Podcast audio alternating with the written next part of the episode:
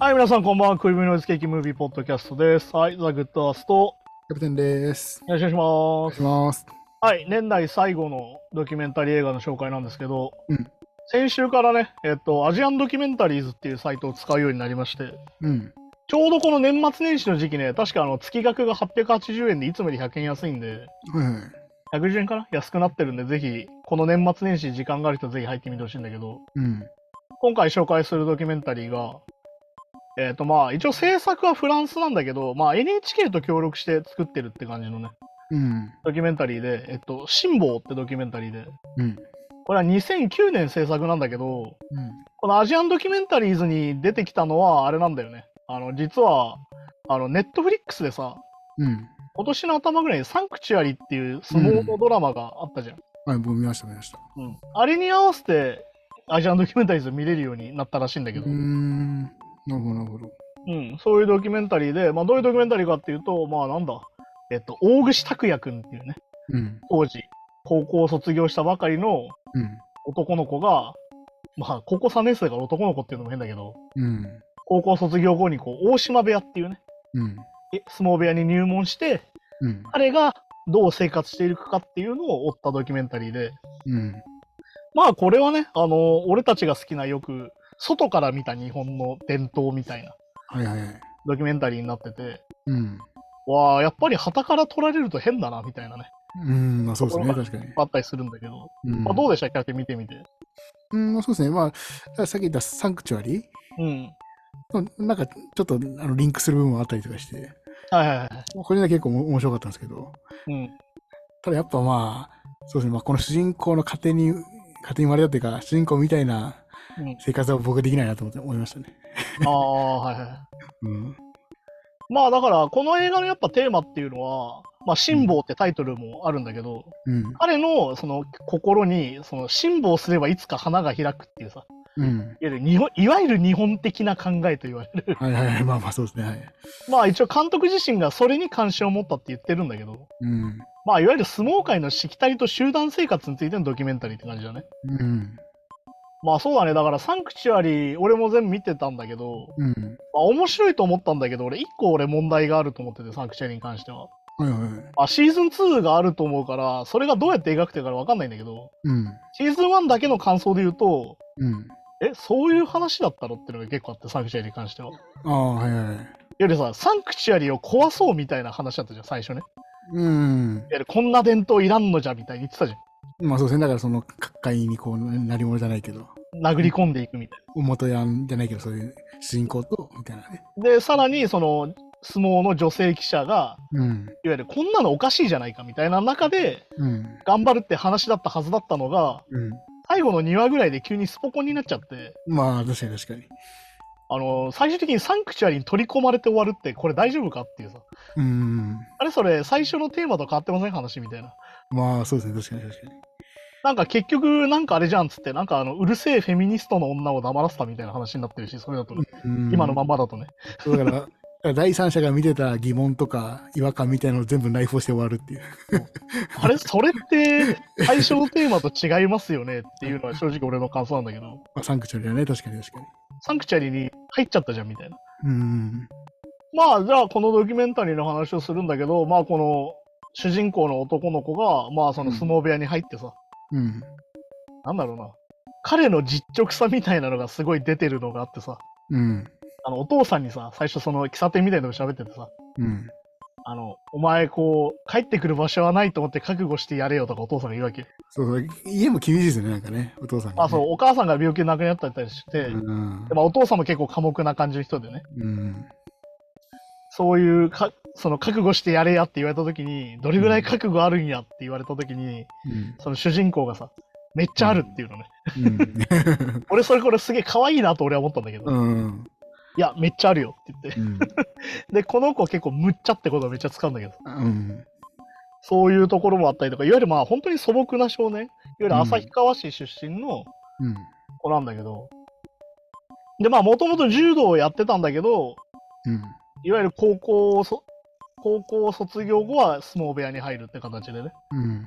で、まあ、相撲ってさ、まあ本当にあれだったじゃん。あの、いわゆる学生相撲をやってる人もいれば、うん。本当に中卒で入ってくるような人もいるから、うん。まあ、いろんな人いますよね。ね、このドキュメンタリーで見てたらわかんないけど、彼そんなに太ってないんだよね、最初ね。うん、そうそう。まあ、一般的に見たら合体はいいけど、まあいわゆる柔柔道の合体ぐらいな感じで。そう。で、要は、柔道ってさ、体重別だから、うん。その体重に合わせた体なんだよね、やっぱね。うん。でしかも無差別級とか、いわゆるその重量級の体じゃないじゃん、彼は。そう、多分だから70キロぐらい？多分そう80キロぐらいかな。ぐらいだから。って考えると、もう、周りがさ、みんなめちゃくちゃでかい。そうそう、でかいんですよね、やっぱね。お相撲さんって感じ。そういう中で、いわゆるそのね、相撲特有の食生活と、うん。生活の中でこうどんどんね、この映画の中だけでも15キロ増えたとか言うんだけど、うん。そういうところも描かれたりとかするし、あとなんかその、やっぱその外からの視点が面白くてさ、うん。最初ね、あの、大島部屋で一人引退して、こう、じ地元に帰っちゃうみたいな人が出てきたところから始まるっていうさ、うん。いわゆる出てった人と同時に入ってくる人がいるよみたいなうん。はいはいとこ。ろをいうそういう演出になったりとかして、うん。非常に上手だなと思ったりしてたんだけど、うん。このドキュメンタリーの特徴ってさ、うん。引きの絵がすごい多いんだよね。うん。ああ、まあそうですね。いわゆる部屋全体が映ってて、稽古場の。うん。それをこう、ひたすら練習するとこをただ固定カメラで撮るっていう。そうそう。結構インタビュー系、いわゆるネネットフリックス系のああいうインタビュー形式というよりは、本当にその場を映してるってシーンが多いですもんね。そう、だから結構さ、ドキュメンタリーって言うとさ、まあなんか、イメージとして、うん。なんかこう、公平な見方がとか、まあ俺毎回これドキュメンタリーの見方として注意して言ってるんだけど、うん。まさにさ、ネットフリックスってめちゃくちゃ主観なのよ。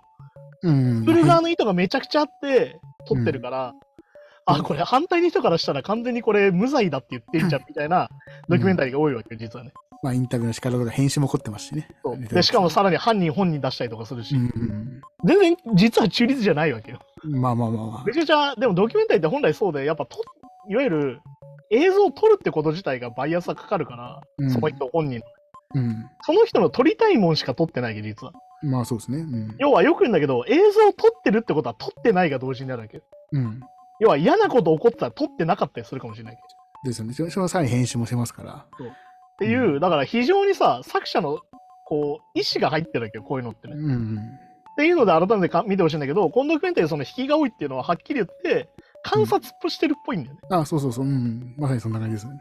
ね部屋全体撮ったりとか。うん。結構だから使用映像に近い感じというか、なんか。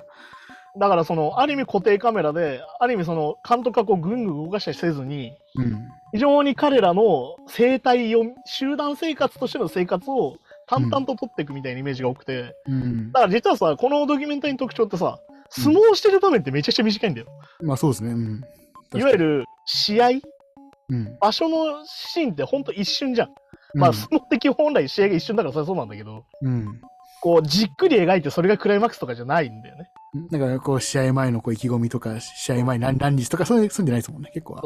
いわゆるスポーツ選手のドキュメンタリーとは結構一線を返してるんだよね。うん。だ相撲のドキュメンタリーっていうよりは、部屋と、部屋で生活するドキュメンタリーと思ってみた方がよくて。まあ、そう、に相撲の日常じゃないけど。そうそうそう。こういう風にこの人たちは生活してるんだなっていうね。うん。そう、だからそれはさ、やっぱ非常になんかその俺好きなシーンが結構あってさ、うん。あのその新弟子検査の時とかさ、うん。こうみんな周りの同期のやつとわーっと一緒になってさ、うん。これなんだろうな、あのまあ今だというコンプライアンスチェックみたいな、うん。はいはい。そのインタビューの受け方とかを講習されるシーンとかね。うん。そう、あとはあるんだろうんですよ。あとまあこれ非常に重要だなと思ったのは、うんあのこう、性教育の授業もあるんだみたいな話。あ、いわあります。うんゆる保健体育みたいなのがあったりとか。うん。なんだかっていうとさっき言った中卒の子たちもいるから、まあ、そうかそうか。義務教育が多いね。うん。必ずしもそのみんなが大学とか高校出てるわけじゃないから、それに合わせてやっぱその教育しなきゃいけないっていうのはちゃんと一応あってさ。うん。なるほど、なるほど。またあくまでその部屋が預かってるって形なんだよね。親御さんから。っうん。ていう形もあるから、ちゃんと教育も、には、まあなんだろうね。これだからさ、うんこれ何でもそうなんだよ。だからその、こ甲子園行く野球部とかもそうなんだけどさ、うん。結局、さっきニュースの場面で言ったけど、うん。バカを作っちゃダメなんだよね。スポーツができるバカを作っちゃいけないっていうのがみんなあるから、いわうん。ゆるスポーツしかできないみたいな。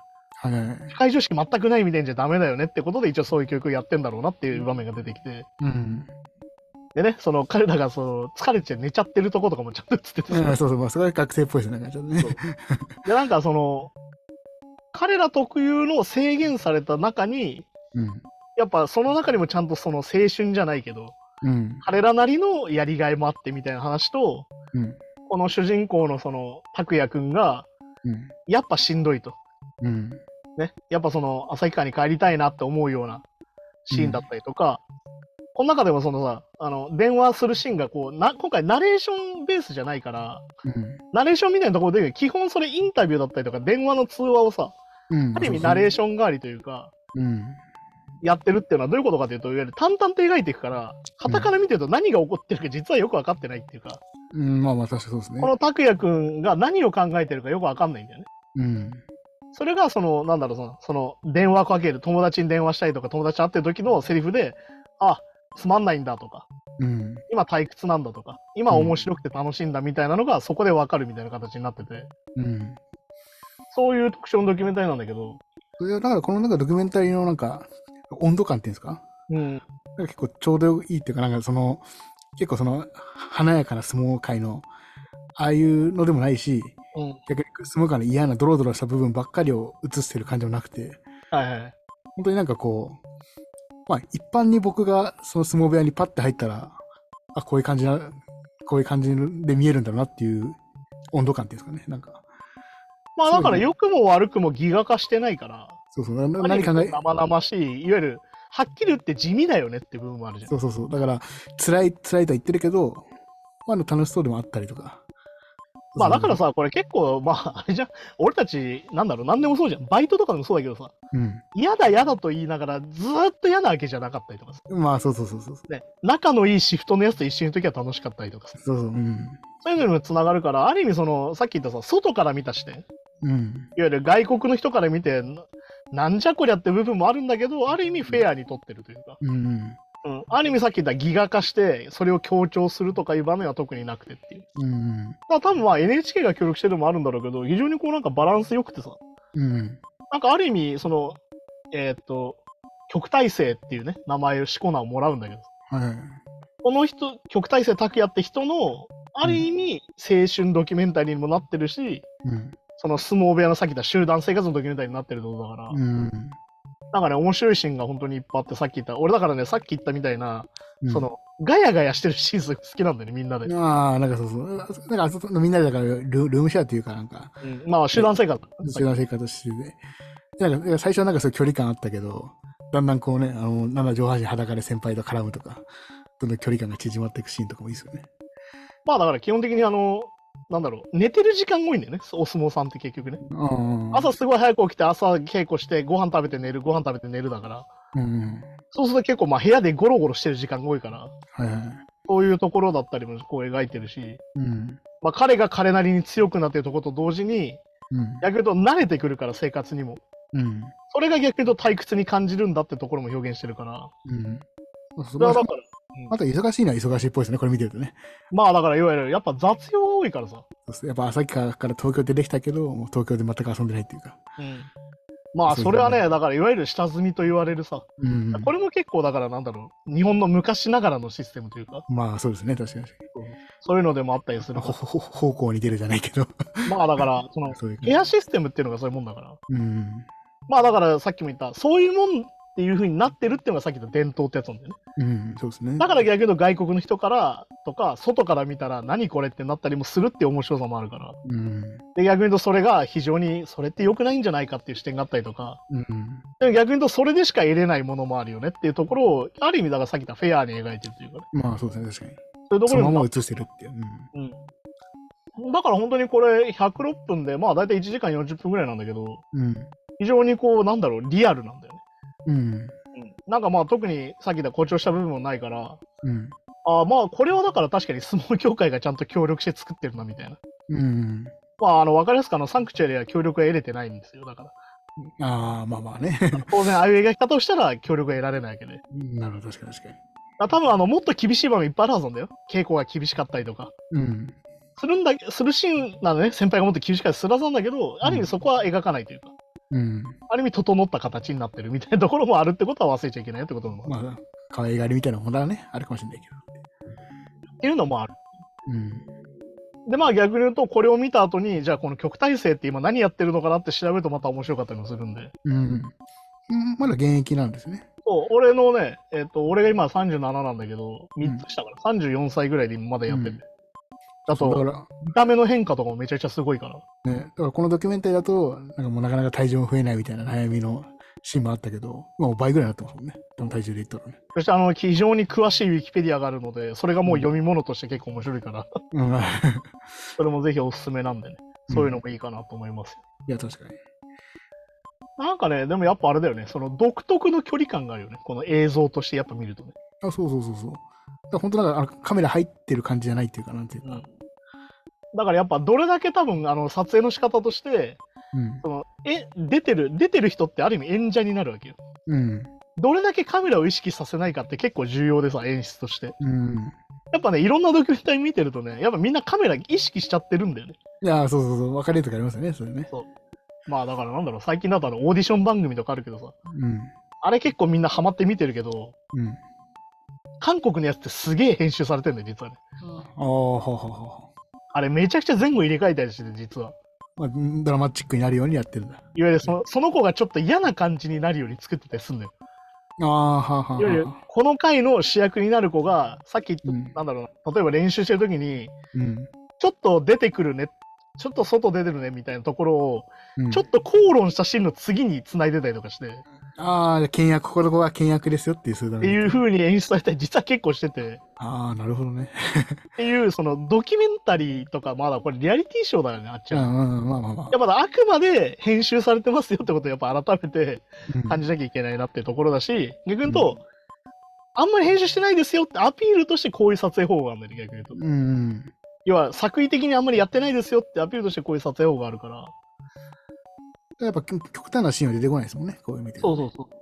だから逆に言うとさっき言ったドキドラマチックだったりとか、試合のシーンとかあんまないんだけど、うん。で逆に言うと本当にその人たちがそこで生活してるっていうのが伝わってくるうん。ドキュメンタリーになってて、それはすごい面白いから、うん。僕は非常におすすめかなと思うんだけど。そうそう。あとまあ別に、まあ別にここの本編とはあんま関係ないんですけど、うん。